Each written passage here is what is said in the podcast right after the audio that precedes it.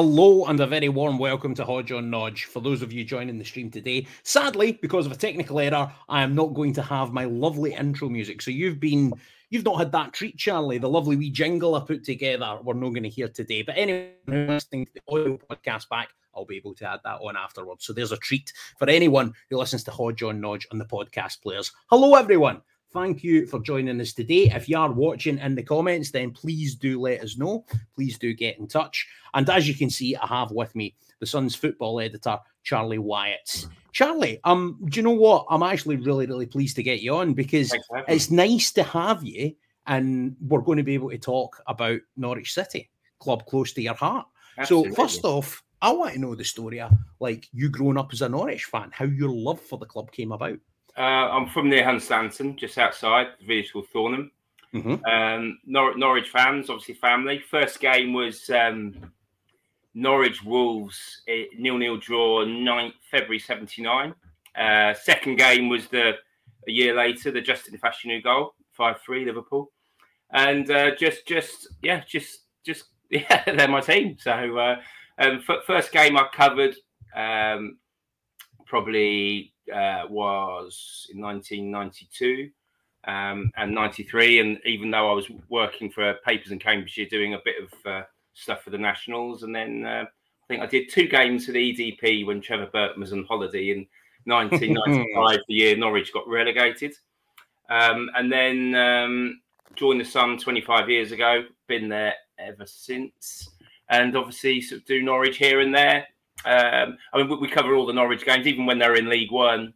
Uh, we'd always have a journalist at the games home and away.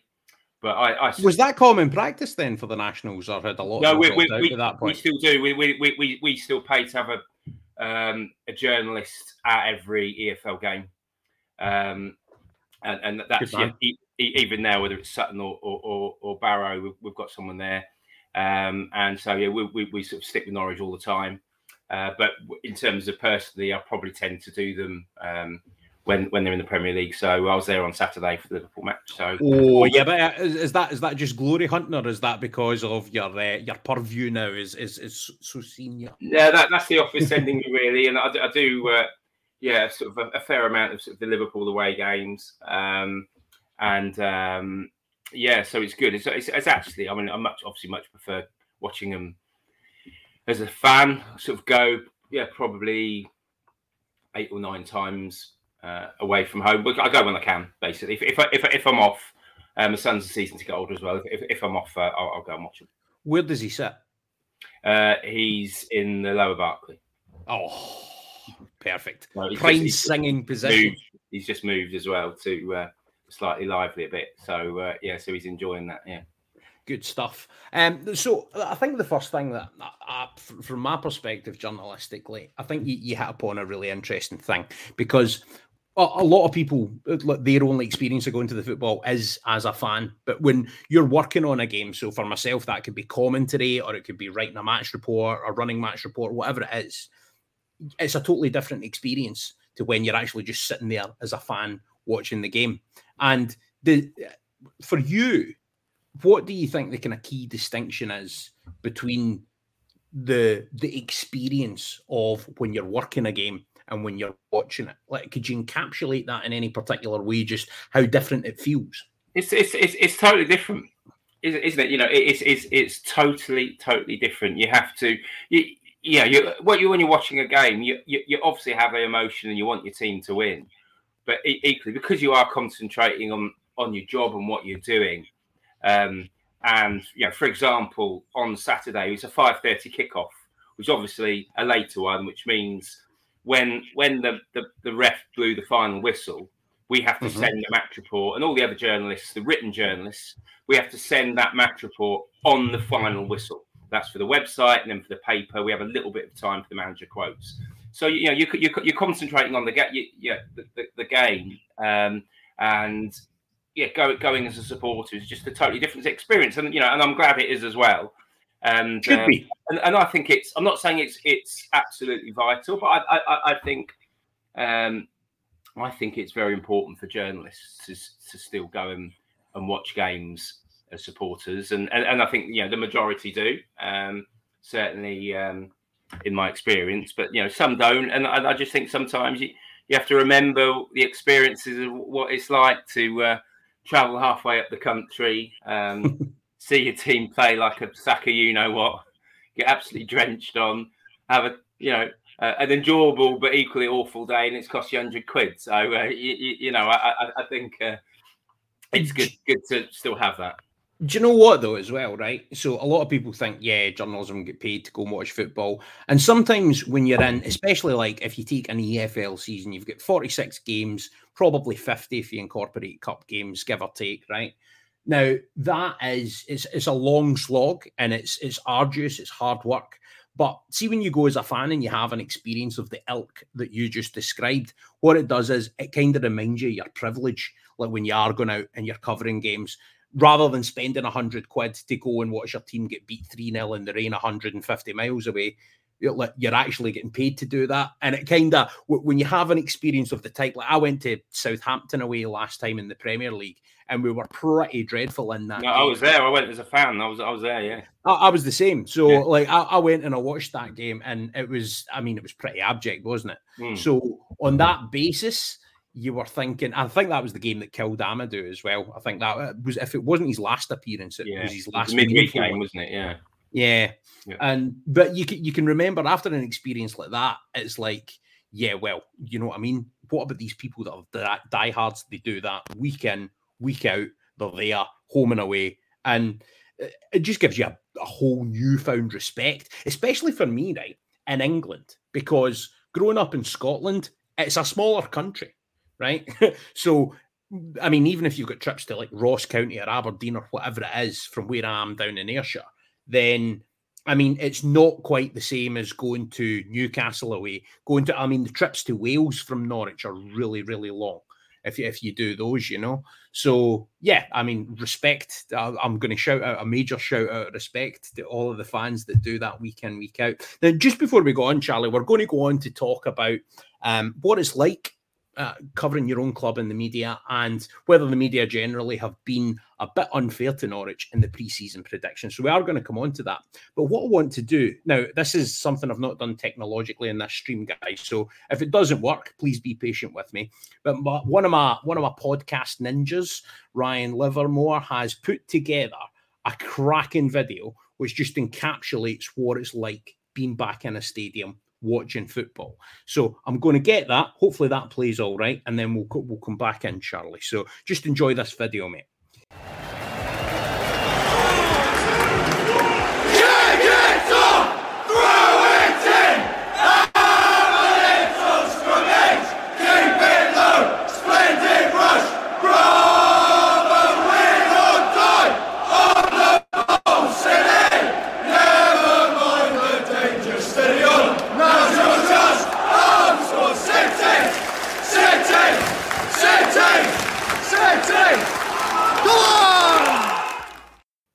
Excellent stuff. Ryan also dedicating that video to anyone who couldn't make it back to the football as well. But that was quite special. Now, I'm not one for, for playing out bits of video content in this podcast very often, Charlie, but I just thought that was so good. Uh, I mean, there were a few quite clever film editory techniques there to just properly make you feel like that experience of going back to the football. I didn't get to go to the game. I've just been going to behind closed doors games ad infinitum now. I've not had that experience yet, but mm-hmm. it's just great to have proper football back, isn't it? Yeah, it, it, it is, and you know, he, he, he got everything in there, didn't he? And it just you know ticked each box of, of, of, the match day. And and you touched on the point earlier there that you know in terms of the distances involved, and you know if you're a journalist and you've got the privilege of of you know watching football, particularly of course when it was behind closed doors but the one thing I think we do forget of all teams, but I think particularly a team like Norwich in, in the county uh, the size of Norfolk, that you, you, know you mentioned sort of going to Wales for an away game, but you know what struck me is obviously the amount of people that watch all the Norwich games who are coming from Wales and the Midlands and the North, and you know what what they, what they have to sacrifice. You know, they're leaving home at eight o'clock in the morning, and, and also because you know you, you know you've got some clubs, let's say uh, um, you know, give, give, give, giving an example, Brent, Brentford, for example, you know, they, have come in, mm-hmm. their, their supporter base is is obviously much smaller, but it's quite tight to West London, isn't it? Where of course, mm-hmm. you know, in, in, in Norwich to get from uh, you know North Norfolk, where I'm from, particularly where there's no pu- a way of getting to Norwich with public transport, and if you're in Kings Lynn or if you're in Yarmouth or you're in Thetford, you know that it, it's it's eh, quite you know quite some distance you're travelling just just for home games, let let alone Cambridgeshire and even parts of Suffolk that obviously uh, prefer to watch Norwich.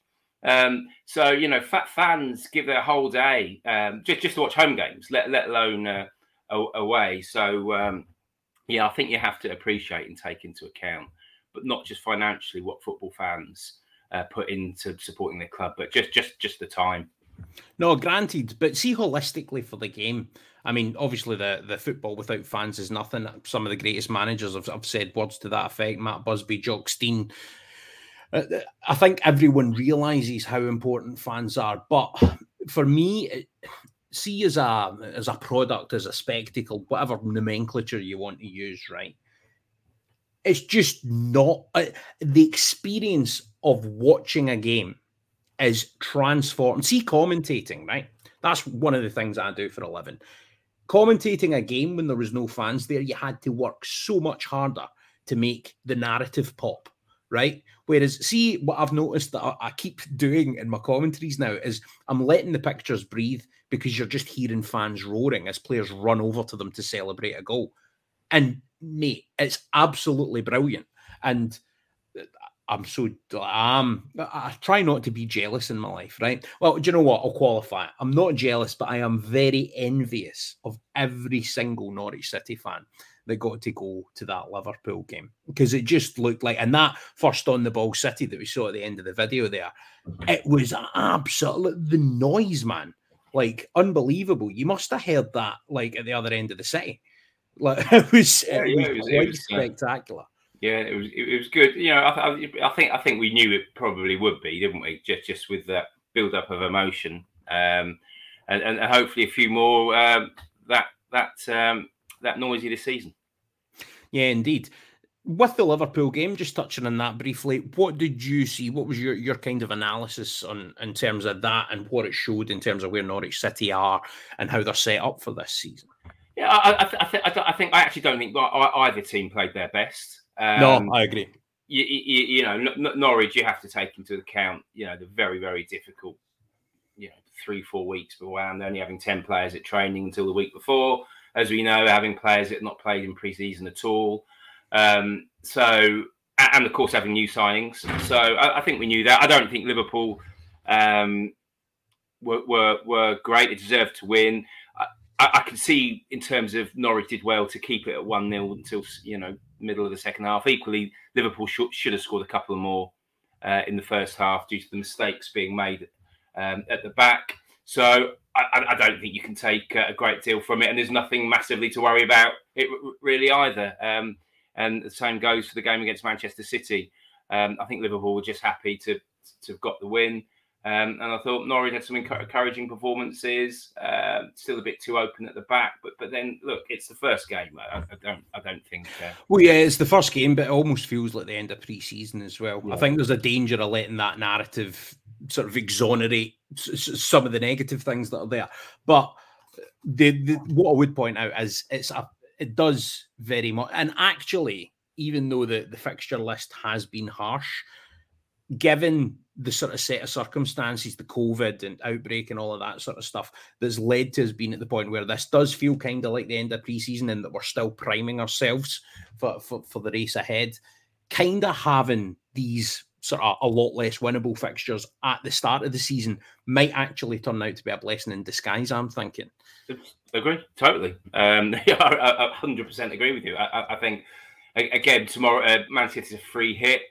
Yeah, Leicester to a degree also. Um, mm-hmm. I, I, I never feel. I understand why you know people look at the first four games. I'm looking at the first three games uh, because because because Arsenal um, both last season and particularly now are a team um, that I think, I think Norwich, um, e- even away, could be looking to, to, to, have a real go at. So I, I think three very difficult opening games, but I think by the time get to the Arsenal match, um, I think the players uh, would, would fancy it. To be honest, I think so, and yeah, I, I, think the Arsenal game, even if it, the, the one thing I don't want is, and actually the, the one element of this that I'm a little bit concerned about is if we do go through that opening quartet of games with nul points Eurovision style, right?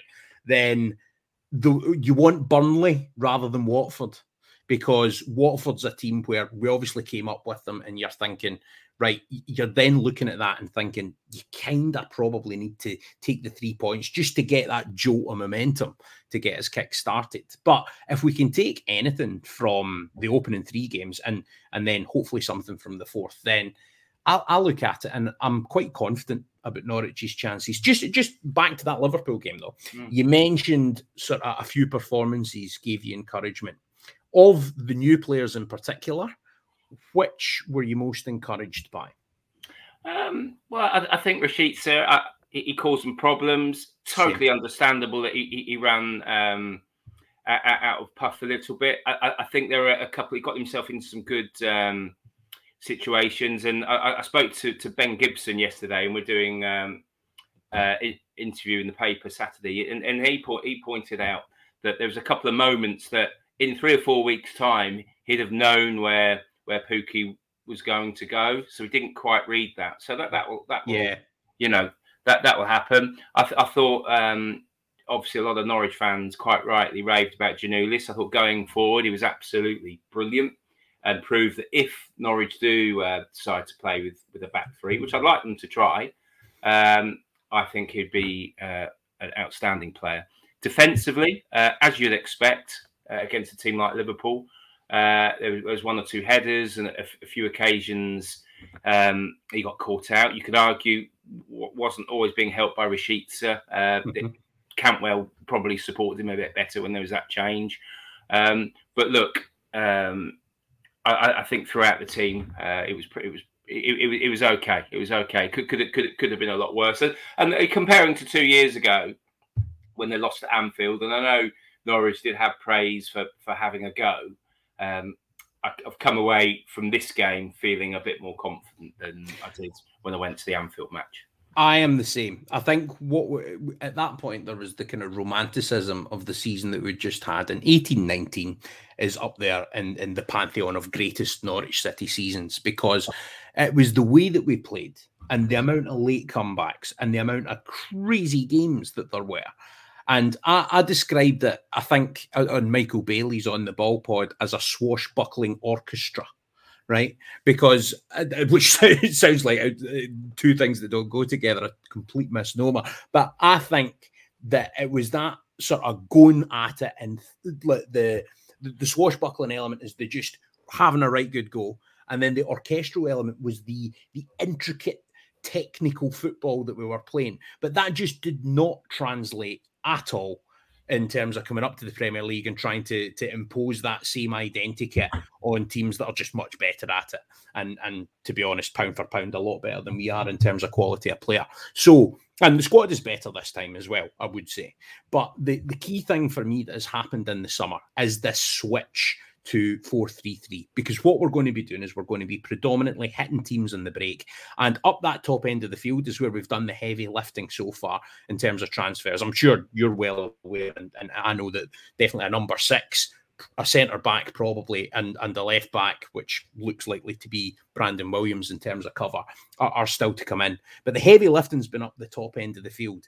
And after the game Daniel Farke the Liverpool game this is at the start of this season Daniel Farke said it might sound a bit strange because we've just been beaten 3 0 at home, but I'm actually a lot more encouraged after watching that game. And you know what? I didn't think that was just a manager coming out with the, the right soundbite. I actually totally agreed with that assessment because I looked at it and I thought, the system that we're going to play, we're going to hurt teams this season.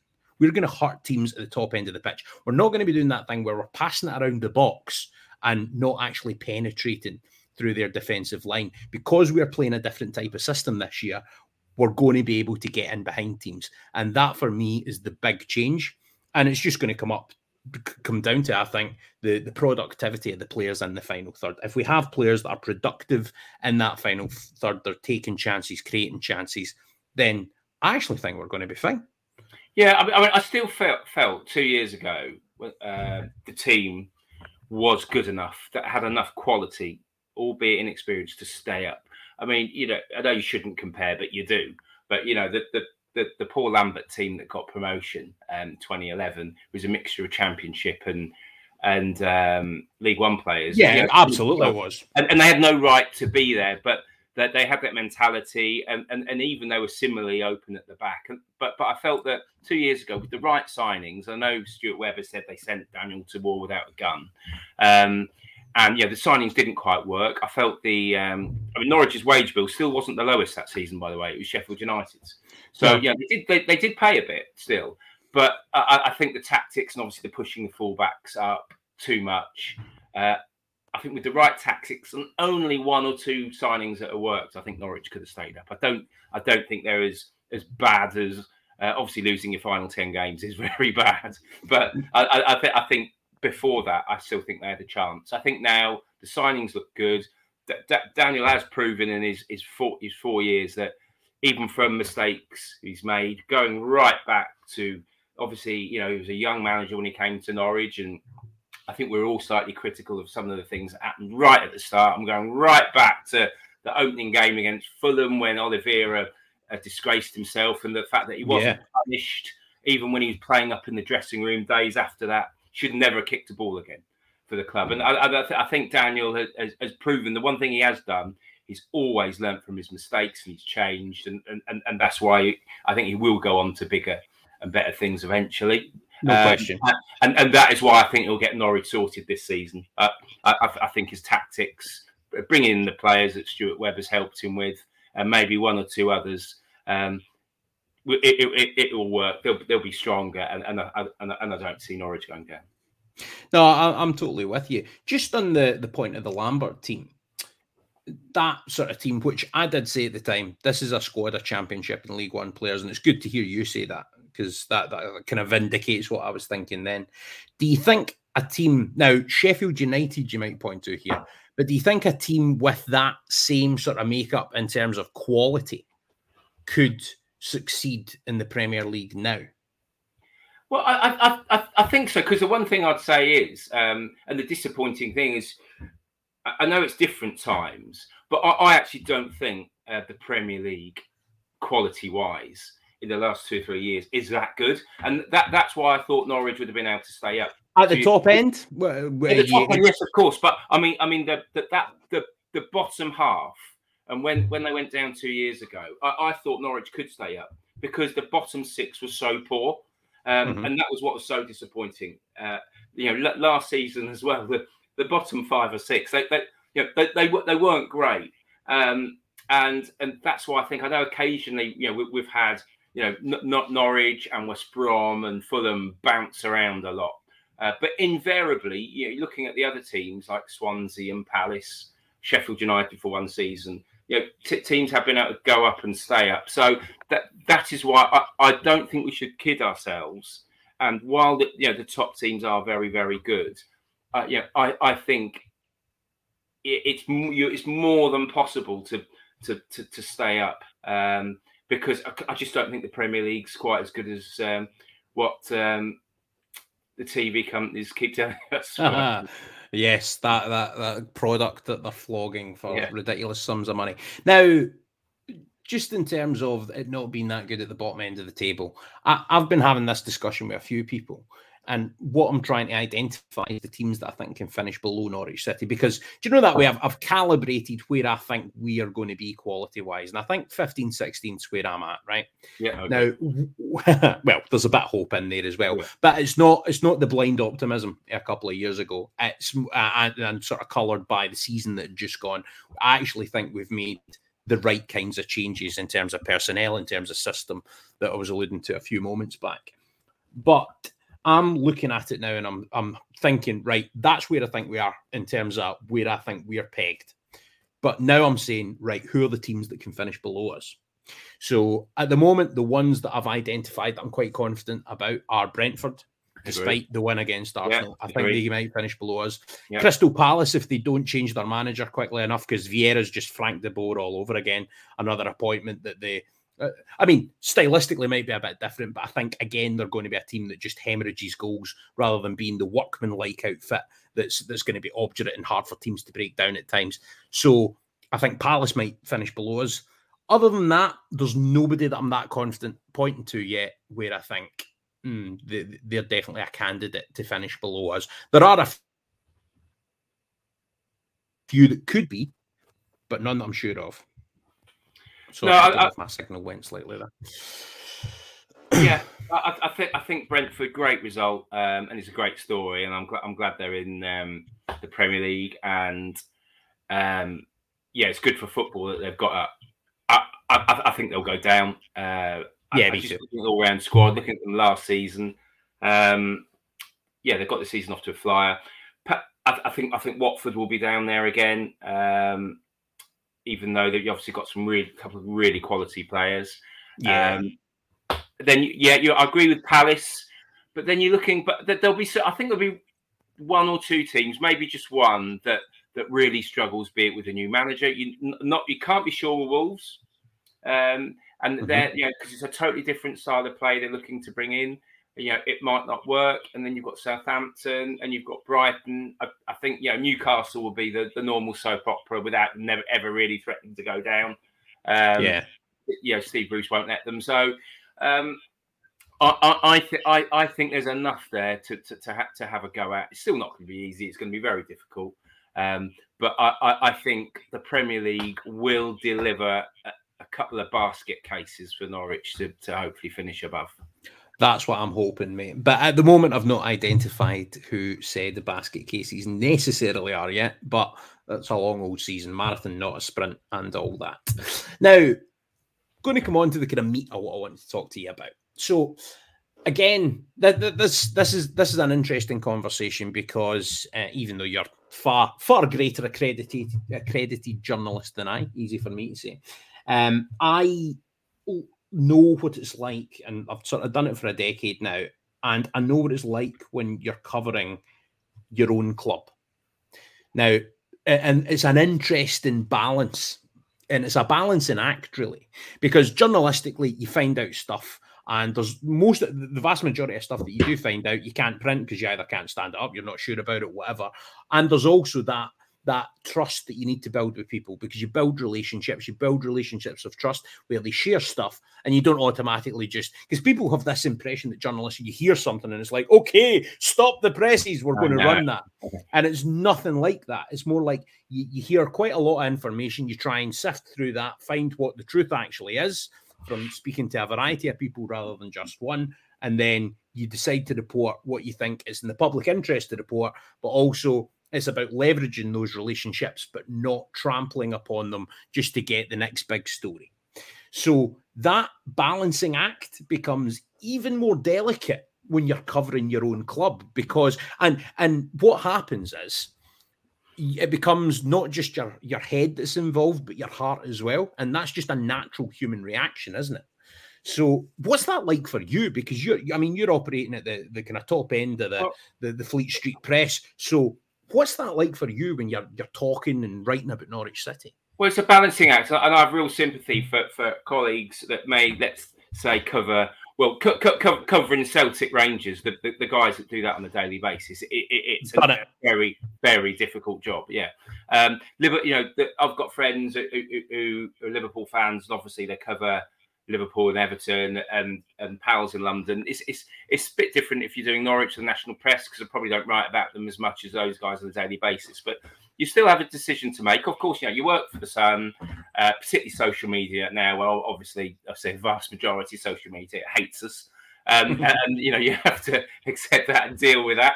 So so and of course they think that every time you write a story, it's there, it's there. You know, you've you've um, done it for you know clicks um, and um, and you know you're making it up, and you just decided to, to do it. Well, of, course, you know. I mean, been at the Sun 25 years, say 25 years ago this month.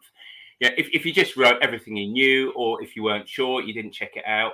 Um, you, you'd either you'd have no one talk to you, and of course, it's not like being a news reporter. Because if you were a news reporter for particularly a national paper, you can write stuff about people, and you might not see them again. Whereas in football now, you know, I'm, I'm dealing with um, obviously you, you, you've got the the people uh, in the comms officers that you deal with. Maybe they go to different clubs, and you speak. And of course, you know, you sometimes you know you need their help for you know you know for, for an interview and to talk to people. Um, managers that maybe what I knew as a player. Um, now they're now sort of same age as me or, or, or, younger, and then now those players are now managers, or those players may now be agents. Um, I'm finding that more now. Um, mm-hmm. The last three or four years.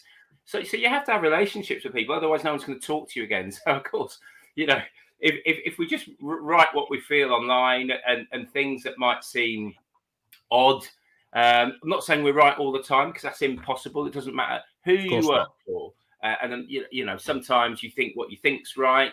Um, and I mean, the, the, the, most the most difficult one is transfers, I find, because, and that's why, you know, sometimes now I think you, you you're writing about transfers later on than you used to, because now a, a, a club, and Norwich will be the same now. You know, they're say they're looking for a, they're looking for another central defender, which they are, aren't they? Um, mm-hmm. I imagine they're it'd be remiss of them. I know they've missed out on, on, on one or two targets. They'd still be going for three or four players. So we could write the story that Norwich are in for this, this, this, this, this, and they're all probably right, and they're probably talking to, to but but so now I think you find that we're leaving the transfer stories a little bit later for them to actually, yeah, rather than just they're interested in this player, uh, because, because but you know, so I can see why people look at that, and that didn't happen. Is that is that a trust thing, by the way? What, what, why do you think these things are getting reported later? Is that is that a concern? Well, I, I, think, I think, I think you, know, you know, I don't I don't think clubs used to have as many targets for one position as they used to, and it doesn't mm. sound as though I'm making excuses, and I, you know I accept that. But but now, but now you know the, the, the you know the Buendia one was interesting. That you know we, we were you know hearing stuff, and I don't know there was stories last year about various clubs being interested in him. I, I, I don't think I don't think anyone made any major major offers, or they didn't. I think Sheffield United showed a little oh, bit of interest, but literally it was only we left until quite late on when we knew Villa and Arsenal were actually uh, making bids for him that we started get you know you know running the story, uh, and equally Gilmour with Chelsea. So we'll probably leave it a bit later now because there are so many twists and turns. But in terms of you know covering your club, you have to make a judgment call. You, you do speak to people that used to be involved with the club, and and maybe that some are, and and you know that they I, I, think you know I'd like to think I've got a, a good relationship with Norwich. I'm sure there'll be occasions in the past we've pissed them off a bit, but I, I think you've always got to be fair. And, it, and, and, equally, if, if it is a story, um, I'm just trying to think of one that that uh, Alex Neil was um, given a new contract despite having got relegated a few years ago. I think when they had a, a, a difficult start start, um, and I think Ed, Ed Balls at the time sort of said no, that's that's not true or something. A story like that we, would have only written once we, we, would have run it past the club. Put it that way. You know, yeah. something like that. You have something like that. You have to stick on the, the club uh, even if they don't comment. So um, otherwise, they, they just never deal with you ever again. So I, I, think sometimes supporters have to bear that in mind. There'll be other, there'll be other stories that would just maybe cause you so much hassle, even if they're they're, they're good stories. Um, I, th- I think. Uh, is this know, pertaining to more sort of off-field extra? Yeah, yeah, yes. Yeah. So, so, so, so, you, you you know, and, and maybe if it was a you know, an England player or, or you, you might do it or you might not. But but you know, we, we hear stuff that we can't we can't necessarily uh, prove, or even if we can. Uh, I, I, know Norwich when they were in the last Premier League under uh, around the Chris Hughton time. There was we were hearing a couple of things of you know pl- players having you know women appear at the hotel rooms, away games, um, and and that sort of stuff. Um, I think what that particularly a sort of a very expensive Dutch striker that, that then may, may, may have been dropped. And so, so you know, you're hearing bits and pieces. Scoring really. off the field, if not on it. it yeah, it, exactly. it's just something. It's just, it's just, um, it's just not worth it. It, it, it, it, go, it goes on at other clubs, and sometimes I know uh, when it's Olivier Giroud, um, yeah, that that will yeah that appears at the front of the paper. So some, sometimes as um, so there, there is a difference between a football reporter and a news reporter, and I don't think players, understandably, always see the difference between what goes on at a national paper at the front or at the back. But there, there, there, there, there is a difference, and I certainly think clubs and managers realise that. But I think pl- players who obviously, you know, have got a deep mistrust of, of the press, not all, um, but obviously some, as fans have as well. Let's let's be honest about it. Oh, um, yeah. Folk love us, mate. Folk love us. Now, um, just a, a couple of interesting questions emerged from that. So, one is at what point in, in the if it's a sports news story, uh, so something that's front page news, uh, but pertaining to a, a back page protagonist, at what point in the, the editorial decision making process do you decide right it's we're going to put a news reporter on this or a sports reporter. So that's that's question one. And i'm going to roll these together because it feels like you, you'd be better talking about both at the same time. And the second one is just based on the the gravitas of the player. So you mentioned Giroud as an example right? So Olivier Giroud is uh, doing something that's sort of front page news, you would run it because of the the stature of the player, right? Or if it's an England international, you wouldn't necessarily run it about Norwich players. But what what level of player or what are the factors that are considered when you go right? Do we really want to run this potential front page story? How does that whole decision making process work between the news team, the sports team, and whether you run something or not? Talk us through that kind of stuff. I, I mean, it, it, it, it invariably, if, if, we if we get a call from you know the the news desk about someone like Olivier Giroud, uh, we, we would just then just basically give them the uh, Arsenal press officer's telephone number and go, here we go. You can you, you can you can carry on with that one. Um, so. Um, and, and, then you know, n- not Norwich. You know, you'd have have to make the judgment call you, you, you, yourself, really. And, and, obviously, you know, so what goes on in people's private lives is a little bit different. Obviously, it's then different when it comes to an actual um, situation where it's involved and being dropped from the team um, and and that sort of stuff. Mm. so sometimes you you may have heard about it three or four days, or even a week or two weeks too late. So it's just really not not worth it. And and you know, for, for five paragraphs in the paper, the the the the, the upset it will cause. So that's not it's not worth doing. Um, so you know, you, you do have to make a, an issue. Sometimes it's obviously things quite right right rightly legally you can't do. So for example, a recent example is um, you know it, it, it was known that Aubameyang and Lacazette had uh, w- within sort of journalistic circles that they both had COVID um, which is why they didn't play against Brentford. Arsenal released a statement yesterday, um, and it's interesting. Obviously, you know, journalists, you, you can't write that. You can't can't write that they've got COVID without specifically those people's permission. I mean, people on Twitter obviously just just write anything, don't they? But it was interesting that you know around the weekend, people were um, there's the, the you know the normal bullshit that, that those two had had a fight, and it was really getting some momentum. Um, because they were just putting two and two together. Um, but you know, you just can't. even though we knew that wasn't true, you obviously can't say that they've got COVID. And, and at one stage, Arsenal last Friday afternoon thought the game was going to have to be called off against Brentford. Mm. Um, you know that that that's an issue, but there, there's different. So there, there's you know legal issues as well, and and you know what while while again, you know you you work for a, red top and you put stuff on Twitter, and um, people obviously say, you know, you've lied and you've made it up.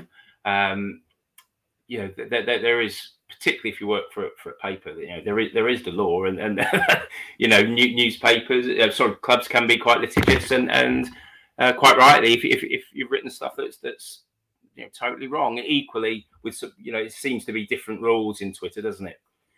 Stuart. You know, it, I, um, I, remember talking to my media law lecturer about this. Uh, Paul Gubbins, God rest him, by the way, absolute legend uh, of Staffordshire University's journalism department. But me and him were talking, and what he said was that the rules of engagement have completely. Now, this was so I was doing my degree between 2009 and 2012, so that's a wee while ago now.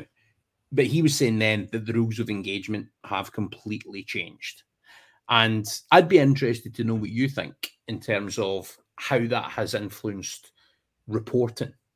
So, do you think it's actually gone kind of sort of inversely, it's kind of made journalists actually maybe be a bit safer rather than and I don't just mean on social media, I mean in terms of the actual reporting of the stories because of all of the misinformation, because of how quickly, as you just sort of exemplified there, something can blow up that is absolute bollocks. It, yeah, it, it's different. Yeah, I mean, you, you, you, still have to apply the same rules and be careful. But it's interesting when, when uh, I joined, so when, when I started at the Sun, you, you, you'd get story tips either by people just speaking to people or you'd get people ringing the office and you'd get someone yeah. with a tip. And it's funny the amount of stories. A lot of the time it'd be bullshit, but but sometimes the, the, the ones that you think aren't true often are. And it's amazing how many black taxi drivers that those they're not ringing in for money. They just say, "Oh, I've heard this," and they, they just they've got you know they're, they're in a quiet spot in a lay-by somewhere. And I'll tell you what, I'll, I'll, I'll ring ring the newspaper with it. And invariably, the black cab tips with a with, with you know I've just I've just had so and so and I've dropped him off at Arsenal's Tottenham's training ground and uh, you know that, that that that sort of thing. But now of course it's changed. And then they maybe when it's when it changed, or we did we didn't even have e- emails at the Sun in 1996, believe it or not. And, and Sun Online, Sun Sport only had one uh, one internet uh, terminal as well. Um, Madness, isn't it, to think back? I know and and, uh, and then he, people started emailing stories, and, and and now to be honest, people just put it on Twitter, don't they? They want ownership if it's true. They want ownership of this story, uh, which which is you know fair enough. They they want to be that person that gets it out there. Uh, e- equally, it's the, you know the, the other nonsense, the really dangerous nonsense, and the obviously the online abuse um, and stuff like that, which which I, I think it's you know difficult to uh, it's it's just uh, it's virtually impossible to, to, police, isn't it? Despite the efforts of the of the social media companies, which is obviously not necessarily good enough. Did you did you have a view? Just we're talking about abuse. Did you ever? I mean, I'm sure you're going to condemn it, but in terms of the the chanting that was directed to Billy Gilmour, I, I think what I would like to say is I think the restorative and, and redressive steps that that Liverpool took in the midst of that, doing the sit down with Klopp, all of that kind of stuff. Fair play to Liverpool for, for, for coming out, talking about it, admitting that, that it happened, and saying, look, th- this needs to be dealt with. If there's a problem in our fan base, we're going to tackle it. Fair play to Liverpool. Yeah, fair play to, to, to, to, to Jurgen Klopp. Um, that's sort of in contrast to you know Gary Rowett's comments, not really criticising the Millwall supporters for the booing of the knee the other night. It's total contrast, isn't it? So, you know, fair play to Klopp. Well done, Liverpool. Well, well done. The supporters group at Liverpool weren't afraid to to dig their own fans out. I mean, I, I didn't hear it. I'd be, I'd be, interested to know how many supporters in that in sort of the, the lower Barclay heard it, or, or obviously the, the, South Stand as well. But where we were, I didn't know about it until um, it was on agency Saturday night when once the the uh, the club had criticised the supporters, so I haven't heard it. Uh, it's obviously a, chant that's been sung for years, and ho- hopefully now it doesn't make it right, by the way. Uh, and hopefully no. now Klopp's comments will, will, you know, will put an end to, to this sort of embarrassing behaviour. We'll see when Liverpool play Chelsea because that's going to be the key, yeah. isn't it? Yeah. Uh, now, in terms of the the other side of it, just I noticed that the Liverpool Echoes man was uh, tweeting about the Norwich fans doing the sign on chant uh, to, to, to the Liverpool supporters. Do you think that's where do you think the kind of line comes between the, the differences there? Well, I mean, that, every club, every, every club, um, again, doesn't make it right. But I mean, that that's just that that's just knockabout behaviour, isn't it? I think there's a total, you know, I, think there's a difference there. And, and, and let, let, us be honest, you know, Nor, Nor, Nor, Norwich fans, um, you know, with various songs have, have, had a bit coming up, you know, our way as well. Um, I mean, in, in you don't get it out, but, but particularly in the late eighties, fans used to just make sheep noises at us, and um, you know, and stuff like that, which is they moved on, moved on a bit, but that was quite common. Um, and, uh, I'm sorry, I find that really funny. I yeah, never yeah. knew that. I've just, I've just got this weird image in my head of it going bah. They did, they did, and and you know, we, we you know, we we we we, did, we, we didn't leave there raging, and now there's you know the the chant, you know, your sister is your brother, and all this sort of stuff. You know, I don't think there's any Norwich fans who just think that that's a bit rubbish and um, not very, you know, very original. But but that's so I, I think you've got to be, you know, to a degree, you know, grown up about stuff as well. you know, obviously, you know, you, you, are then talking, you know, fr- from that, you know, the, the homophobic, you know, the homophobic stuff, which yeah. is obviously Chelsea. Oh, and, and, and, and then you, you you take it up to you know the crap involving you know Munich, Man United fans, obviously Liverpool, Hillsborough, and, and then you know it's not just England that's got the problem. You know, it, it, Italy. Um, you know, you've got the Torino supporters who t- there's songs about their team that in the Superga, that the, the team that crashed into a mountain. You've obviously got Juventus supporters have a lot of stuff about Heysel sung at them. So you know, mm-hmm. it, it's. I, I, hope that we are, you know, m- moving away from that. But equally, the the sign on thing. For a start, Norwich aren't the only fans. I do a lot of Liverpool away games. I would say the vast majority do that. And I know some Liverpool journalists have got very defensive, and I know some have then gone to, I think Brian Reade at the Mirror a few times um, has then, you know, put out the, you know, the statistics of the current jobless in and that specific club to Liverpool. And, and he, you know, and it's, it's just like, yeah, but you know, whatever. I mean, like uh, the, the, jobless statistics. It was something when I was doing local radio reporting. We used to get them monthly. We'd get like how many people were signing on or not signing on and stuff like that.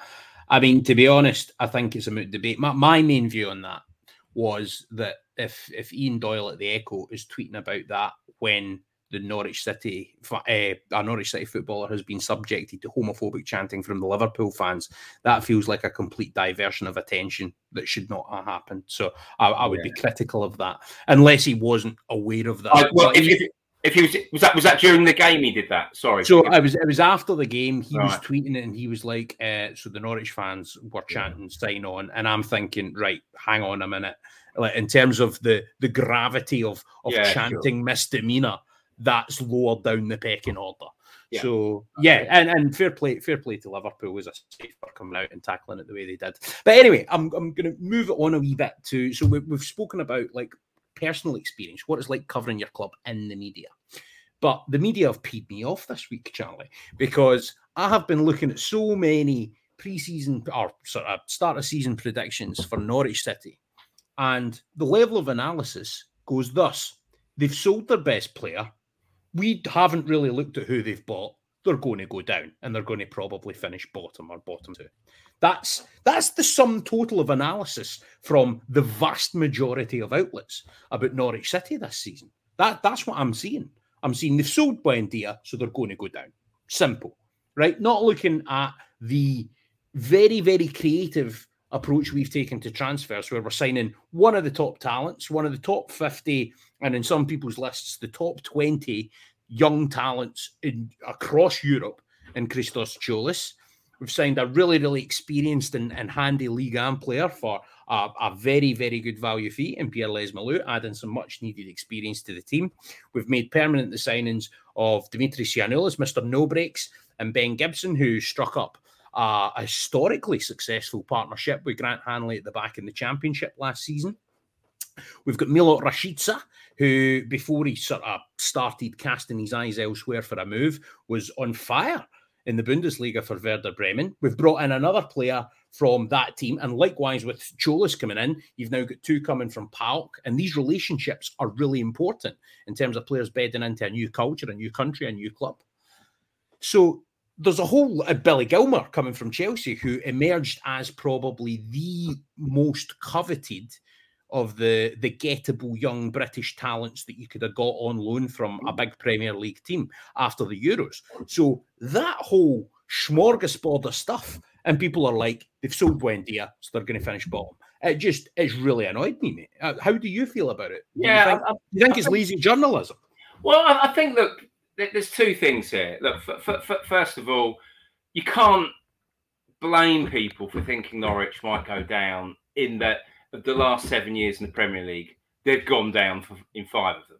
That's um, not what I'm annoyed about. No, no, no and, and, so so um, same with obviously West Brom as well. Now, I, I think I think they're wrong um, for a start. So I do think they're yeah, wrong. Me too. Um, and I, I, think they're probably just taking a half guess. Equally, we're into the realms of dream team marks now. Is that what what happens is, and we mention that in a minute, but and we've all been there that suddenly they get get an email and say, right, we want you your top four in the year three relegated. and um, you know they'll, they'll have a quick think and they go right, bosh, bosh, bosh, bosh, right, go down, we'll do that, and they'll just think, you know, they went down two years ago, and and then you know is is is a you know is is subjective, and you know some of them won't know what what's happened inside the club. Some will think, well, they some might, know the details of who they've signed. They might still think that they'll go down, uh, but I do think they're wrong. Uh, but but but equally, again, there's one thing we don't have to do that anymore at the Sun now. We've got a separate company that do it. But there's one thing that that the, the you know the, the amount of stick. If there's one thing over, over the past two decades uh, that we can we can write about footballers and you know write about them during games. The one thing, of course, they'd look at is the marks out of ten. And there's nothing that, and, and sometimes you'd be watching a game and you're thinking, right, okay, there's tw- what's what 26 players. So now it's obviously, you know, it, it, it can be more. Um, and you're thinking, well, I don't remember what the what what what did their left back play like? You, you, you know, you've probably watched thinking, well, I probably better give him a six.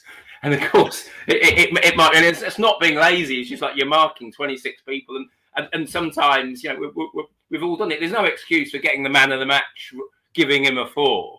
Um, and you know, it, it's it's the one thing you ask any footballer. Maybe not so much now because footballers don't read newspapers um, mm-hmm. but not younger ones, and they, they, they just don't. Um, mm-hmm. But um, they might be aware of their marks. But there's one thing: the amount of stick um, and and the, the, issues it caused. And I, have I've got, um, and I've gone off at a bit of a tangent, but you know, footballers I know, you know, quite a few of them have admitted to me that they've seen individual careers at a club nosedive and go in a different path because. Mm they were looking at the marks out of 10. That's a real, real, real, real common thing. I, I mean, once um, I remember, you know, Vinnie Jones, he, um, when he was at Wimbledon, he, he once, our, our, um, our reporter, Vicky Orvice, uh, he, he, sadly, you know, he's passed away now. And, and, and Vicky used to laugh about the story. She once went up to the training ground and she got told to, to, to F off by Jones because those days you could just walk to the training ground because he was seven and not six out of ten. And it was a real issue for him. And when he was on Celebrity Big Brother, I remember telling the, the missus, who is Italian and wasn't wasn't you know knows a football, but you know wasn't aware of you know, a Wimbledon midfielder, uh, Leeds or whatever. And it was by absolute coincidence that that one moment he told the, the, the, the other people in the show that if there was one thing in his whole career that used to wind him up, and he was shaking with rage. Was that if he got six out of ten, and he should have been a seven or out of eight? And, and you know, so for him, having a great career, probably overachieved, um, and you know, ended up in Hollywood because of it. It's a re- a real, real issue. Um, and it used to be for Robbie Savage as well. Robbie Savage had got it into his head that the, the, the London journalists at the Sun deliberately marked him down, and and um, and he once communicated to our Midlands reporter that you've got to tell the London lot for not giving me shit marks, which is utterly bizarre. We really weren't targeting Robbie Savage, but so you know, some sometimes the point being predictions in the paper sometimes can be more hassle than it's worth. uh, no, do you know what? I, I think you make an interesting point. However, I think if outlets are if if they are going to be committing to doing these. Actually, do you know what? I'm going to pick up on the player ratings first because I thought you made some really interesting points on the player ratings. Right, I think there's um like uh, there's no journalistic resource really poured into it, which is what you've kind of just admitted. And it was the same. Like if a player, if sorry, if a, a journalist out doing a game at any of the papers that I've worked for, we're, we're, we're paying for a company, a, a separate company that it, it's all done in the office. Then it, it's whether it's right or wrong, but that, that we no, that's fine. That's fine. That that that's a departure because the yeah. papers that I was working for, no, it sure. was like they basically did their match report and then it was oh right, I've got to do the ratings as well. Now, exactly. interestingly, I ended up in the the Rangers press box for a pre-season friendly against Wigan, right? And they were like, "Oh, uh, we'll pay you thirty quid if you do some ratings for us, right?" Which is not a great deal of money, but I thought, "All right, okay, it gives me something to do." And you know what, mate? It was like the best crafted player ratings ever. I didn't do didn't go too extensive in the paragraphs. Everything was one paragraph, right? But maybe two or three sentences of incisive insightful comment in their performance. And I got like a note back saying, those are the best player ratings that we have ever, ever read. And it was just because I was able to actually allocate my time specifically to that one task. And yeah. it was amazing the difference rather than uh, composed but effective, like sort of show blurb about kind of generalities of the, of the thing. So I think that's an interesting point you make. However, on the predictions thing, that I don't think that's the same because it's not that that's something where you're taking a holistic view and you're actually pausing for thought. Yeah. So I don't think they're necessarily comparable in that score. And I think if a company or or an outlet is is actually committing itself to going, do you know what? We're going to predict how how people are going to finish. And I know there's loads of stories floating about, and journalists are overworked. I mean, I've I've done the job, I know that. But if you're if you're going to allocate time to doing something, then at least have a look at who they've brought in and who's gone out. And even if you've not heard of some of the Germans, do a wee bit of reading on them. You know, are players coming for Germany? Are players coming for Greece? You know, and like making it as simplistic as, oh, they've sold Buendia, they're going to be crap. I, I just think I just think it strikes of a lot of the pressures affecting the industry and it's affecting the quality output because if that's the quality of analysis, if you say they've gone for some interesting transfers. I don't think they'll come off. Yeah. And that's why they'll finish bottom two. I accept that. If you're going to say they've sold Buendia, so they're going to finish bottom two, ignoring how busy we've been in the transfer market, it's nonsense. The, the, I agree. The other problem is, even if you sometimes do think about it, it probably tells you more about my judgment than anything. But um, I remember in what would have been what 20, 15, we had to give our predictions at the start of the season, and I put something on Twitter, and obviously wish I hadn't, but I was never going to delete it because uh, I think that's gutless. But um, I had one of the predictions for the team was that they'd struggle, they'd get relegated because they appointed a manager and it wouldn't work and they'd go down. Unfortunately, that team was Leicester City and they won the Premier League. Um, oh, but I was, and it wasn't like I, I, I just thought if you could thought I, I, thought Ranieri was a was a bad appointment. He was a mercenary. Obviously, where he's gone since has not quite worked. Unfortunately, he engineered the greatest Premier League story ever, and I had them going down. So well, mate, good on you for keeping that up. I've kept some tweets up that are, are very much skeletons in my closet as well because I just think, I mean, like you live and die by the courage of your convictions, you know yeah. I mean, whether you're right or wrong. So I'm, I'm with you on that score.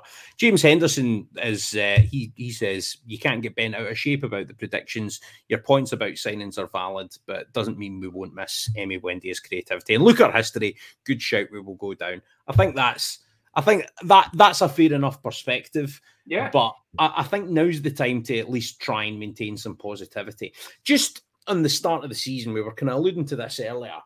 At what point do you think the pressure cooker gets sort of ratcheted up to the point that it might affect performances? Because uh, it's a simple thing, pressure, right? If Emi Buendia, or sorry, if Teemu Pukki's running through and he's got a chance, right? And Norwich City have started the season with a win and a draw, say, right? Then you go into that third game, Teemu Pukki's running through, and he's got nothing to lose. He's got everything to gain, right? If he's running through in the Watford game and we've still got no points on the board, then the pressure's on him to try and put that chance away. So I'm not saying that the pressure's not there anyway. It's, it's not it's non-existent, but it's different depending on the circumstances heading into the game. And I'm using Pukki just as, as one example. But at what point do you think the pressure cooker gets ratcheted up? Because we have got this difficult start to the season. But if we go through five games, including the Watford game, and we've still got no points at that point, yeah. surely that's the stage where Norwich City are beginning to play catch up and it gets troublesome, right? Well, yeah, I mean, I, th- I think there's probably more pressure on Daniel Farke than there is the players, because particularly the, the players that have come in, they, they know that they're going to be afforded time to try and fit into the Premier League. They deserve time. They will need time. Um, you know, P- P- Pukki's proven that he can score goals. Uh, obviously, two years ago, it was a mixture of think broke was it broke his toe or something? Was it at Leicester? And I know not a great deal was made about it, but that, that's never going to help a striker in that situation. Then he suffered a loss of confidence, but that was not helped by the team that, quite frankly, were, were just not not not good enough in the, the final third. And and I think because Daniel Farke was there for that, I think the pressure might hit him quicker than it would do players who are like, well, it's like, well, yeah, what happened to go two years ago doesn't make any difference to me because I've only been here for a few weeks. So, uh, and, and, then you've got the experience of players like Tim Krul, which will help, and obviously Gibson and Hanley that have been through tough times.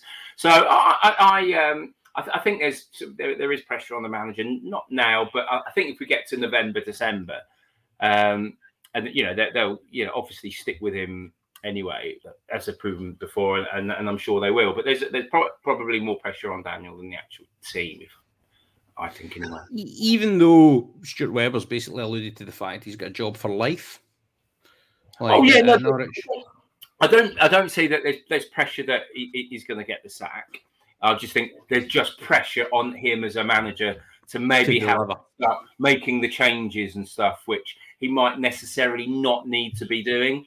Um, because you know he, mm. it's, it's, it's, a difficult one, isn't it? You've got a player who's come from Werder Bremen, you, you, you know, and say he's not playing well. Hopefully that won't be right, but you think, well, you know, I, I, he needs to be given time, but maybe I should give him a rest. So there's, there's there's pressure on the manager to make those sort of decisions. Whereas obviously the, the you know the player might be playing struggling, but we think, well, you know, just give me time. So I, th- I think they're two slightly different things. Fair enough. No, I appreciate where you're coming from. Then, in terms of the summer signings, who are you most excited about? Uh, I mean, I asked in, in, reference to the Liverpool game, but I'm, I'm talking more generally of, of everyone we've signed. Is there is there anyone that you're really excited um, to see? Well, you know, Gil, Gil, Gil, Gilmour um, he's obviously going to be a star, isn't he? Uh, Norwich have done exceptionally well to get him. I, I mean, you know, you, are looking at. I, I, think obviously Rashica has had interest from big clubs in the past. Mm-hmm. I don't know how much interest was shown in him now. Obviously, a bit. You know, he, he, he is a. You know, he's going to be a talent, um, and you know, if you, you know, if, if, if, you're signing you know, another player from Werder Bremen, you know, bloke, bloke that captain Nice for half of last season, you know, you, you you've got some you know good players there. Um, obviously, you know, a, a, another player from uh, from Greece and Tzolis as well. So, uh, but I, would I'd say Gilmour because he's the one team player that I imagine teams who would be going for in and around Europe would want. So I'm, I'm thinking, you know, someone like, well, not necessarily West Ham because they're probably all right in that area. But but but but maybe. But you've got players, teams that would be pushing for sixth, seventh, eighth that would want Gilmour in their team. Um, so that's why I think it's such a, a great coup and terrific that Norwich now have this relationship with, with Chelsea and their manager, of course, through uh, Daniel Farke and Thomas Tuchel, and, and maybe um, this time next year uh, they'll still be in the Premier League and we'll get another Chelsea player. Uh, but but equally, talking about Buendia, I think people outside Norwich, and I think particularly Norwich fans, have to accept the fact that um, Buendia's gone now. If they do stay in the Premier League, Norwich will do, and they will have to sell Cantwell or, or Max Aarons. And I think that is the only way this club progresses, if it makes any sense, is by selling their best player or one of their best players every year. Doesn't sound ideal, but just look at Southampton. If Southampton, I think, are the uh, not only have they stayed in the Premier League, but just look who they've sold. To. I mean, yeah. just from from you know Mane to, to Van Dijk to Lovren to to Lallana uh, to Schneiderlin, let, let alone all the homegrown players like you know And obviously going back to Bale and Walcott um, and Luke Shaw. It's incredible that they're bringing players through, but also making clever signings. Um, and I think Arm, Armstrong's good value at that, that, fee. Arm, Armstrong's good value at that fee, I think. Yeah. And it's I, I like Southampton. I like the way they go about it, but I do think a bit like Norwich City, eventually they might sell the wrong player, not replace them right, and fall back out of the league again. But they're always going to be challenging to get back in it. And what's quite encouraging about Norwich City is that we now seem to be in that bracket of teams who, once we fall out, we're not sort of falling back down into obscurity. We do seem to be immediately ready to challenge to come back up again. And I don't necessarily think that's just tied down to the manager or even Stuart Webber. I just think the setup at the football club and more the structure and the methodology of the thinking is such now that it's modern. And I think that I think Norwich City have kind of moved up a little bit in that score. Do you agree? Yeah, I do, but I also think, uh, and you're right, everything you say there. And I think the one group of people, uh, particularly with what happened uh, at the end of two years ago, uh, or, or, well, you know, 18 months ago when they got relegated, you have to praise the supporters. And I think the, support, the supporters have made, help make an easy decision for the board to stick with Daniel. and because they that the club knew they've got the supporters support, they knew that at no stage were the majority of sensible fans interested in making a change despite a terrible end to the season. I don't think this would have been the same at other clubs. And No, you know, no, they- absolutely they not. would have got on the players' backs. And I know, I know, people think you know Norwich fans. You, you've got obviously idiots on Twitter, but but not not Norwich. You know the supporters at the ground. You know, I think they give a bit. Of, I don't like the stick they give to, to, to some of the homegrown players in the past. Obviously, Cantwell now, but but generally they're a very very sensible bunch. And even last season, um, eighteen months ago, sorry, they saw what was going on. There was no desire for for not really. There was no with you know Canary Call.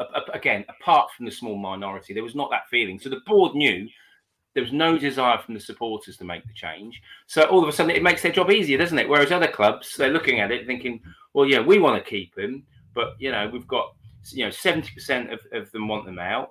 Uh, this manager out, and now they're all hitting the phones, and they're on TV, and and so I, I think the board were helped by the fans being pretty sensible, normal, realistic, and that everyone's been rewarded for for you know remaining sane and you know having belief in the manager. Now let's hope they can now you know build and, and be better than uh, that last season. Yeah, I, but I'm confident they will be, uh, and I, I, totally agree with what you said about Billy Gilmour. I think as well another another factor in what we've said about Norwich City moving up that wee bit is looking at the likes of Ollie Skipp going and, and now being a starter or at least in the first team picture at Spurs. It's yet another example of uh, a talent coming down from one of the the higher echelon Premier League clubs coming down to Norwich City, getting a great grounding and playing football the right way, and then going back into the, the top division ready to actually influence things in a better way. And that can only be good for our football club. And if we fall out of the Premier League, one of the wee benefits of it is we can get more of those players in on loan Definitely. rather than it being capped. So I think that is a I think that is a real positive. And th- there's there's so much to be happy about in terms of the direction of the football club at the moment. And obviously, if Stuart Webber, Daniel can move on, it's about getting the succession right. But I just have a feeling that, and what I love about it as well is everybody always thought, oh, sleepy old Norfolk, sleepy old Norwich. We've actually gone out and we've been one of the most forward thinking clubs in the country when it comes to how, how we go about stuff. And I, I, I really, I'm quite proud of that as a Norwich fan. Yeah, and then yeah, they've got this. What is it? This three quarters of a million pound. Is it the football bot? I don't think it's called that, but you know, this thing that, that the training ground that some Yeah. of the Dortmund and, and a few of the other clubs have got. The first English club to have that. I, I think the one thing that you want, and it's not, it's generally not possible, is, is to to create some sort of legacy. I know it's used quite a Absolutely. lot, and I, I think they are now. And the reason being is that to so when you're looking at the, you know, for a start, youngsters can see a pathway, if, even if they're not from Norfolk, they want to join Norwich, and that's why they had to sell Emi Buendia uh, to prove that there is the pathway to progress, of course. But I think what's happening at the training ground and through the youth teams and the style of football, um, and the, the way the club is, even though they still will, will still make mistakes. Um, but and, and obviously the you know it, it, as and when you know Stuart Webber leaves and they bring someone else in or bring someone you know back who's worked for the club previously, I, th- I think you can now it's there. There's a process and, and and exactly the same has happened with England. And you know people might look at Gareth Southgate and they'll think, well, yeah, but he should have done this in the final. He should have done that. I've What- made this point. I've made this point you're making. He's transformed England that to to to something that we will, should always be uh, grateful that all of a sudden England players, for a start, they're not hated by fans anymore. And he's changed that perception. But the under 21s want to play for England. I remember a few years ago, the under 17 World Championships in Colombia. I think there were 55 England players who were pulled out by their clubs. You're talking what, you know, Wow. This this was some t- and and Southgate was under 21s manager at the time, and they were appalled what was going on. Clubs and I, I blame Alex Ferguson who started this, and and you know basically telling players to to, to not play international football. Prioritize A few time Ryan Giggs never played a friendly for Wales, did he? But and and and now all of a sudden Premier League clubs have lost that power. And they want to play for their country and they want to play for England. And moving forward, when Southgate leaves, whether it's after the World Cup or after the Euros in Germany in three years' time, that, that, that there is a clear thinking forward. And I think Norwich have got that, which not necessarily they had before. Certainly, most clubs don't have that clear thinking anyway, because they're all over the shop. Because Premier League clubs, people think they're this great, structured, scientific business. You know, the vast Not majority of clubs, they're absolute shambles. And, and that goes, with you know, a lot of EFL teams as well. Uh, and and they basically Well, living manager to manager, a lot of them, Yeah. you know, and living or, or whatever the setup comes in is living basically from one power structure to another. Whereas Yeah. it feels like Norwich have more of a smooth line. It's more of a line than a, a sort of a graph, you know. And I think that is something that we can be proud of. You're spot on about Southgate. He basically came, and I, I said when he got the England job, I said if he does this right, he'll be England's Jogi Löw, and that is exactly what he's done. He's synergized everything into a pipeline going from the youth teams upwards. And yeah, he played. I mean, where he's not like Jogi Löw is he's probably got a slightly more defensive methodology tactically. Unsurprising given the type of player he was, maybe. But I, I think Southgate has has done an amazing job at England. And see when people were criticising him after the Croatia game, like that, that opened the Euros, and uh, and even at the end of the group stage, like, oh yeah, it's too defensive. I said defense wins tournaments, and it nearly did.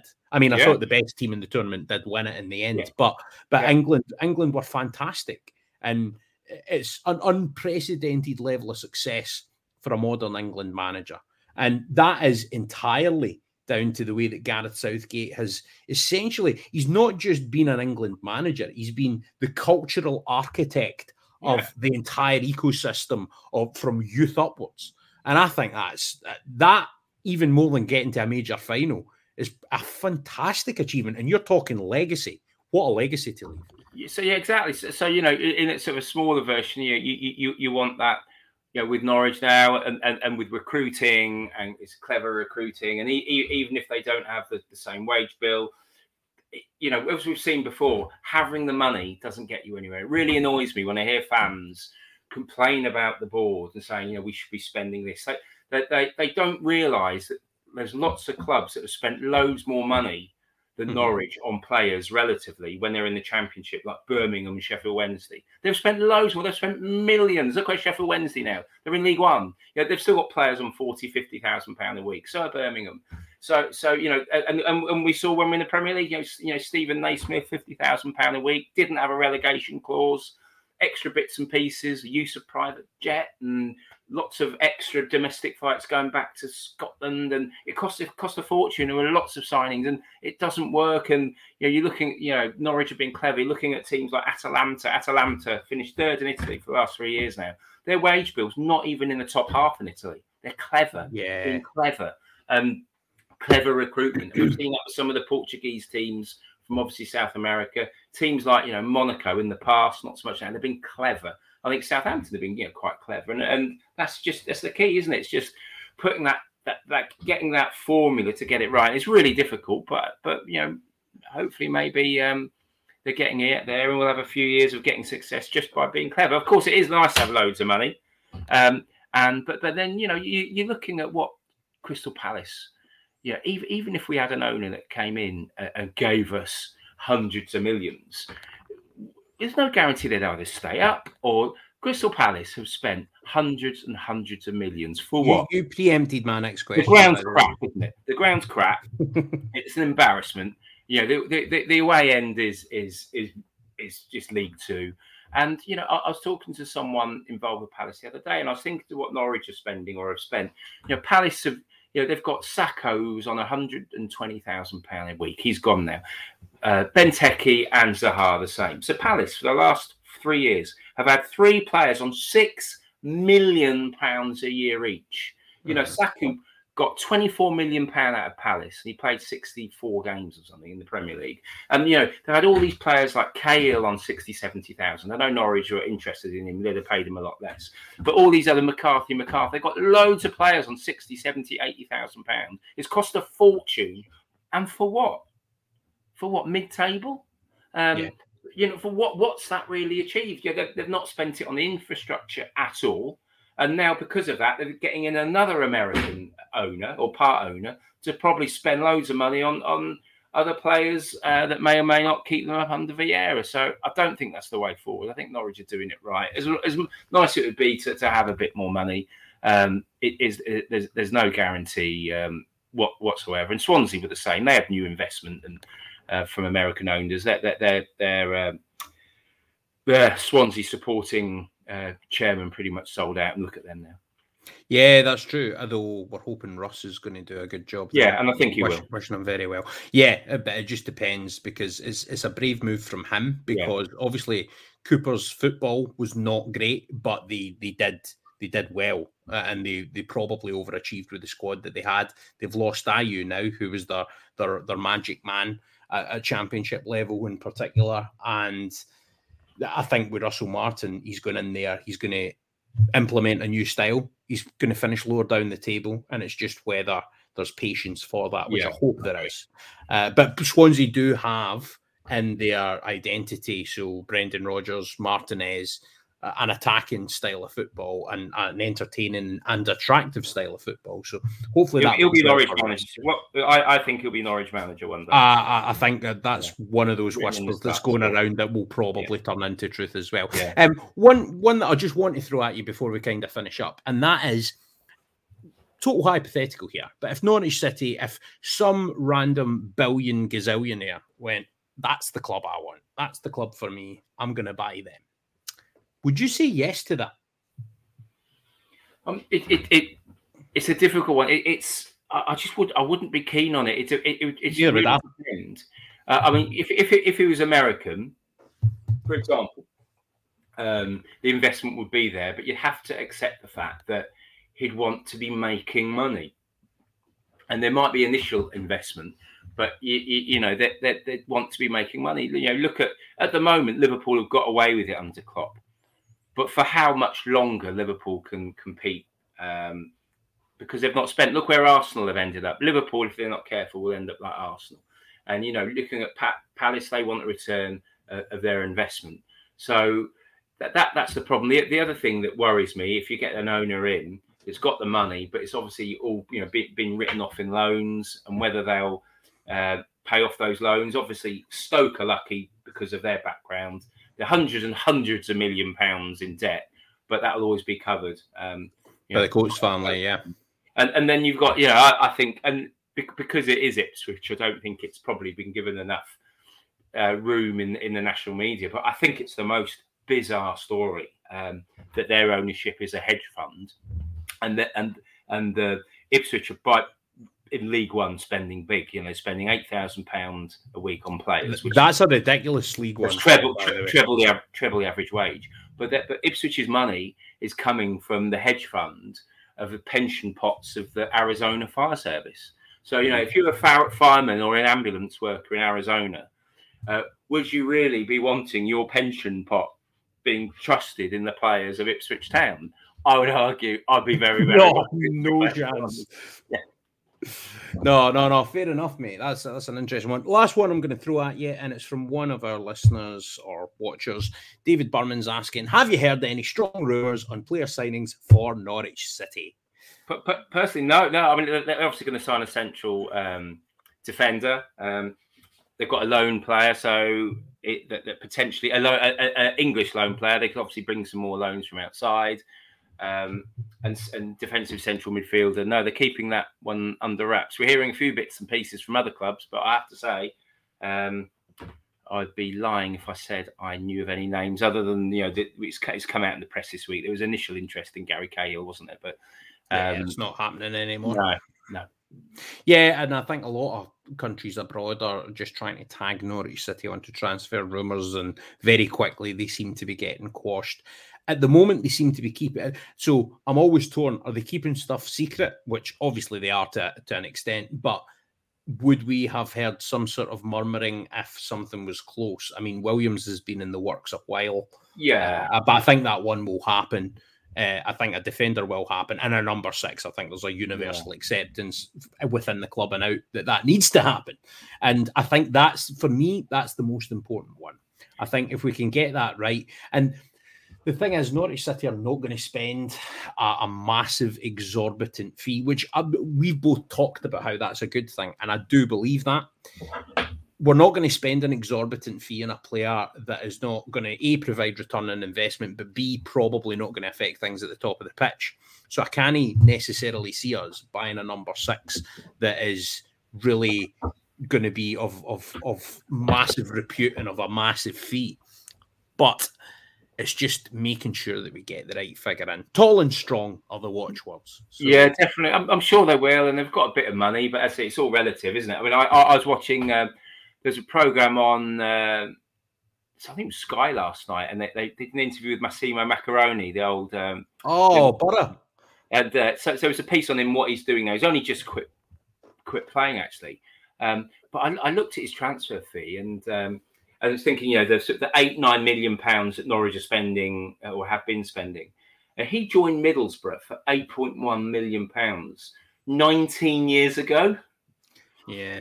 And you're thinking, my God, they were like, you know, relatively now, what they were spending. And you're thinking, you know, and that's still serious money now, but like, oh my goodness, that, that was insane sums of money.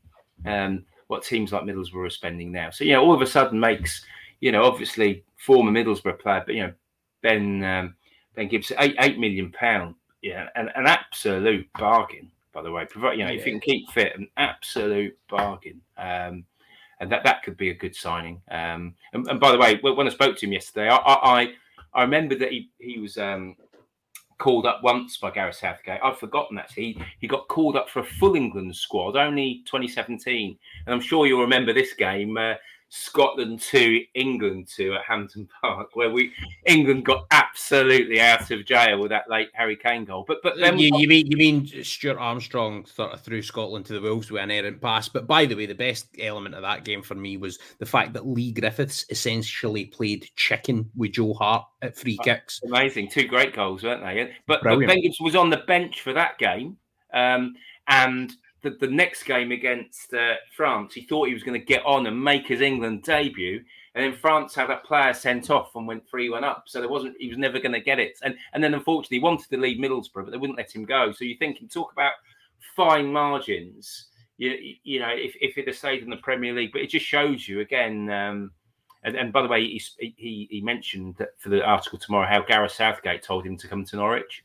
Uh, he still speaks to Southgate, so you know that that was quite interesting. That Southgate has even had involvement this summer in Norwich's. Uh, uh, oh, oh, sorry, it was actually sorry, it was like it was last summer uh, when he told him to go on loan. I apologise, but um, mm-hmm. but it just shows you even Gareth Southgate you know, has a high opinion of what Norwich are doing and uh, has told a former player to to come go to the club that that's a big endorsement for me, given the yeah. we were talking about the root and branch element yeah. that he's done with, with, England. I think that's great. Just on on, on Gibson, and, and, I'd be interested to know your thoughts on this, and maybe he alluded to some of it himself. I don't want you obviously to, to give all your story away. No, I've basically um, told you the whole story already. Be honest, no, no, decent. It's good line, mate. Good line. Um, on um, on, on sort of the situation with Burnley, obviously injuries played a factor, right? But I mean Sean Dyche has been quite good at bringing the the sort of defensive players and, and getting a lot out of them, improving some of them. I think of Tarkowski, for example, is is one that he's really developed. What do you think just didn't happen? I, I think I think the injuries didn't help, and then what the other thing is you need your break, and then when you've got two centre halves, Tarkowski and Ben Mee play as well as they did, your chances are going to be few and far between. Uh, and then you get into your second season, get a bit frustrated. Uh, and and he obviously saw that there was no pathway there. say it's, it, half the time a player needs a break at a club, don't they? And you know it's that one injury that they then made the most of. They got in. We've had Norwich players flourish, haven't we? And made the most of injuries in the past. Didn't happen for Ben Gibson there. Um, and uh, you know, in his own words, you know, he's called it disaster. Um, but you know, I, I think he's you know lo- loving playing at Norwich, loves the area. Um, and you know who doesn't, mate? Everybody that moves there stays. It's unbelievable. Yeah, they do. They do. It's uh, it's it's it's incredible, isn't it? How how, how many former players and managers, um, those that you know, for, you know, grew, grew, up from you know as and where in England, end up staying there. Or some that move away, then move back, and uh, it just say a lot. I think, even, I think, I think even, even, uh, yeah, it's uh, yeah, all, all, all, sorts of managers. I think, uh, see Nigel Worthington stayed in Norfolk, didn't he? And uh, uh, yeah, quite quite a few others as well. Bruce Rioch. So uh, yeah, very very uh, good. No, it's a great part of the world, mate, and I mean, I love it to bits. I always say it's a bit like I'm an MP because I've got a second home. So, no, excellent, Charlie. Uh, so you've got this story coming out with Ben Gibson. For anyone, I mean, I can't imagine there'll be many, but if anyone doesn't know sort of where to find you, where, where can they find your stuff?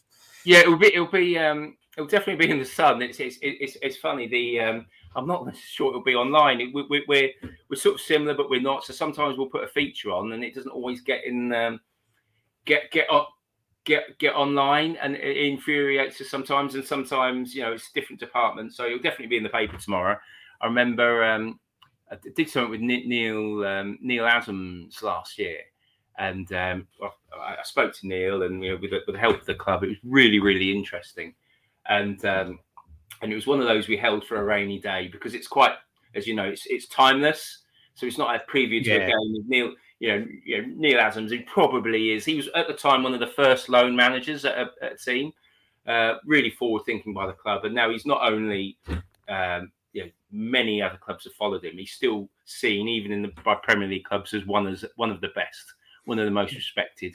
And um, we actually took us ages to get it in the paper, and literally took it. Then I had to moan about the online. Can you get it up, please?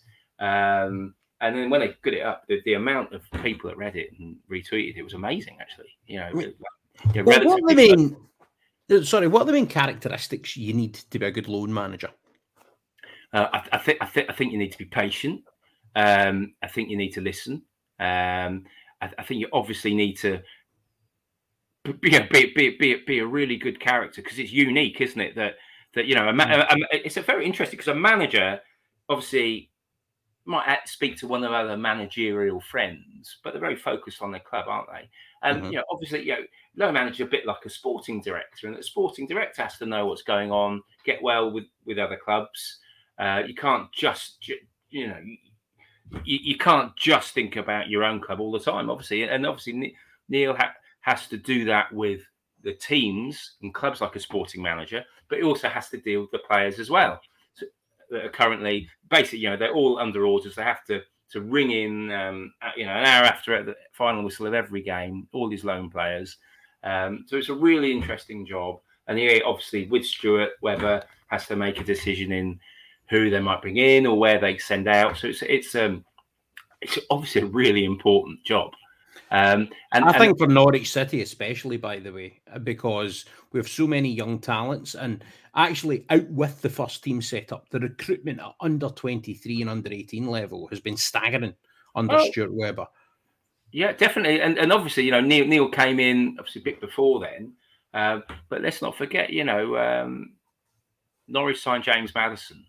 Um, and obviously, you know, there are a few clubs, you know, well, you know, Liverpool, Tottenham, but but you know, we we were, we were able to have a really good look at James Maddison early on because Neil Adams was, was was going to Coventry to, to watch Jacob Murphy, and mm-hmm. so so you, you know you know was, was was going to games and seeing that, and you know obviously recommended to the club that we uh, really needed to sign him, and they obviously Neil was found out that Sisu were pretty much cash strapped, and we got him for not a lot of money. So, so I, I think Neil has, has, been a massive success at Norwich, and and and again, you know, him getting players to the right place, bringing them back, and then of course um, with Daniel having this amazing reputation, to be honest, for, for nurturing players, and and players speak to each other. That's the other thing you've got to remember.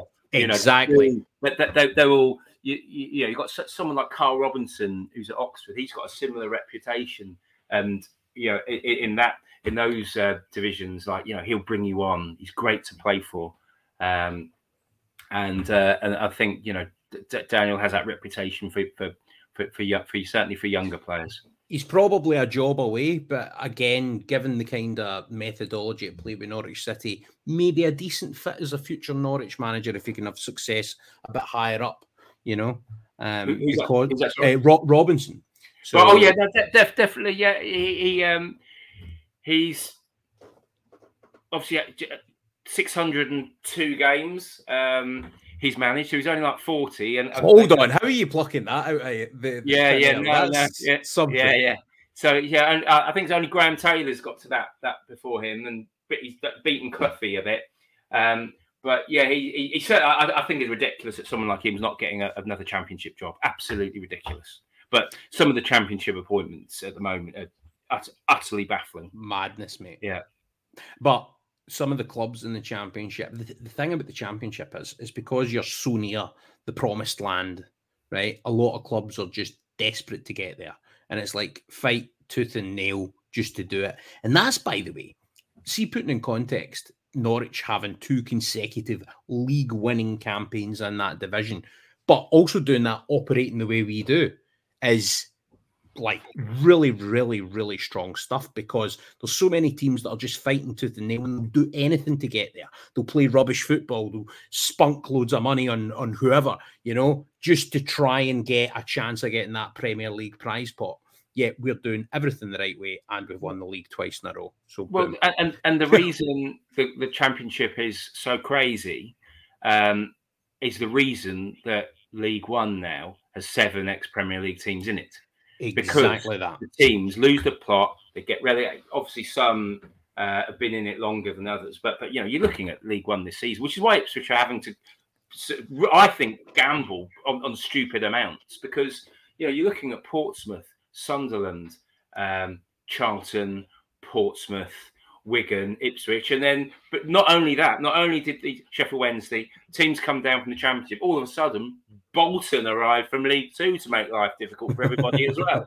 So you know, you're looking at League One, but some of that Bolton being League Two is because teams have been, you know, re- you know, bloody stupid in, in the Premier League or in, in the Championship. Which again, while fans moan about the club not spending this or that, they do need to look at the league table and see who's in League One and who's in League Two, where teams are. You know, Forest have been spending a lot of money on wages over the last few years. You know, look where they are. It it it, it, it doesn't. You know, having money obviously does help massively.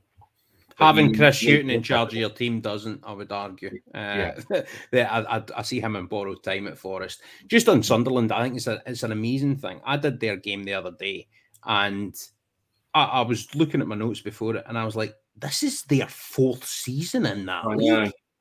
And I'm thinking, how? How has that happened? You know, for Su- Sunderland, like who are a big, big team. Yeah. And I'm, I'm just, uh, do you know what? League One's fascinating this season because for all those teams you've mentioned, you've got the likes of Burton Albion enjoying an absolute renaissance in Jimmy Floyd Hasselbaink's second spell as manager. And they're just one of, of many examples. Lincoln are doing really exciting stuff as well. There's so many teams.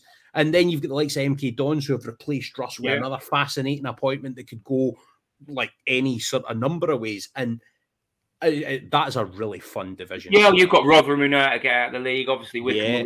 Oxford have got a, a, a, a, decent manager, as we said you know. Uh, but but it's see when when when Norwich got relegated, you know, they were relatively lucky, and I know there was obviously Southampton had a points deduction, Leeds were there, but and I know sort of re, re, you know relatively teams have been able to get bounce back out relatively quickly, haven't they? You know, Leicester as well. But now you've got these seven teams, League One, all of a sudden. And and by the way, I think people forget that you know, Norwich's support, but they were still their average was better, so much better than Leicester's and Southampton's, and most weeks better than. Still Leeds proud of that, by the way. Yeah, so which is which is why my, my, my my only criticism of the board, my only one in the last ten years was was the, the initial promise with uh, Bowkett and McNally was we'll, we'll, sort the try and sort the stadium out after one season in the Premier League. I felt rather than spend money on the Naismiths and the Matt Jarvises, was, was to to to improve the stadium. That's the only thing I wish they'd have done eight nine years ago because you know you're looking at Leicester selling out. They're, they're increasing the crowd to forty thousand now. I still think Norwich would, would, would, would, sell that out every week. And I know people look at some empty seats for Premier League games. It just doesn't work like that. When when your ground's bigger and you you you you, know that you can there's more you the ground's bigger invariably you can put 10,000 on the on the on a gate uh, even if you're not always selling out three or four hundred like they are at Carrow Road. I, I, probably haven't explained myself very well, but my point being is that I do believe they did uh, increase the, the city stand, they, would really um, they'd, they'd, be absolutely fine. Certainly, thirty six thousand would be fine. So the my only question with that is access and egress. Is there would, would there be some issues with that? Because obviously you're next to qu- quite an important road in the city if you if you do move that back, and then obviously car parking not masses really compared to some stadia. It, so it, it's not, but you look you're looking at some of the London, you know, the, the London. I know you, you say you've got the, obviously public transport, but you know, let, let, let Leicester's Leicester's Leicester's in you know, middle of nowhere, and it's just on a few junctions, and and there's I think way less car parking, and and um, I, I, still think Norwich even car some of the car parks the other side of the city, uh, and you, do, you know, at least you do have a train station there. I, I, I don't think it's you know any different. You know, South, Southampton uh, is you know it's the middle of nowhere, and it's by, by the side of a river as well. Um, yep. and it's longer to walk to the railway station. So certainly, I think 33, 34,000 um, I, I, I, would love to see they've, they've, got it right at the training ground, and I, that would be the next thing. I know the importance of staying in the division, but that would be the my, my, my only thing I'd like to have seen from the club in the last decade because the the, the how they've sold out in in um, you know in, in the second tier and, and most games even in League One, uh, really getting good crowds in that uh, was well well be, be, better than um, the teams I just mentioned. So. I don't know the finances or something like that, but I would suggest that I could imagine where a supporter based like Norwich Cities, you would make your money back fairly quickly. Yeah, I mean, it, what you what yeah, you, it, you amplified it. I mean, the pro- yeah, I mean, the problem is it would cost a lot more now. So I'm not saying they should suddenly build it now because it does cost a lot more. That my regret is that a, a decade ago, eight years ago, nine years ago, when, when they said they, they would do if we stayed up one season. I wish they'd done it now because it cost, uh, as I said, I know hindsight's a wonderful thing, but I'd rather had uh, a new stand than um, Matt Jarvis and um, Steven Naismith, to be fair. well, football benefit hindsight. It's one of the great things. I know, I know. It's a fun adventure being a Norwich fan, mate. I mean, I'm a later convert than you, but I, I'm I'm so glad that I am, and I think just the I mean, the, the BK thing aside, I've not had one moment where I've I've questioned it, and it's been one of the. I mean, I, I said this in the launch video for this podcast. Been one of the my journey to being a Norwich fan has been one of the greatest journeys of my life, definitely in a sporting sense. So that's that that's something that I'm really grateful for, and I'm really grateful to you for coming on, mate. It's this has been a fascinating chat. I've really enjoyed it. Um, and everybody can obviously go and find you at Charlie Wyatt on Twitter. If you've got um, any questions for me, everyone, then please do get them in. You can DM me and stuff like that. I've realised that we've gone on a bit longer than I was expecting. So yeah. I we're now what um, an hour and ten minutes away from me doing my Twitter space with Michael Bailey. That will be a regular feature on most Fridays after the press conference, which is probably just wrapped up as we speak. I'm guessing to be the normal duration of these things. But yes, join me for the Twitter space with Michael Bailey at three o'clock, which you can do at Hodgie the Hack on Twitter. Remember, you can find this podcast on YouTube. Thanks to everyone for watching. You can subscribe on YouTube if you're listening to the podcast player and to your podcast. You can do it on there. Uh, just by searching for Hodge on Nodge on all the major podcast players. So all that remains for me is to thank Charlie. Cheers, mate. Uh, thank you guys for listening and say, well, you know what I say now. I say it all the time on the Ball City.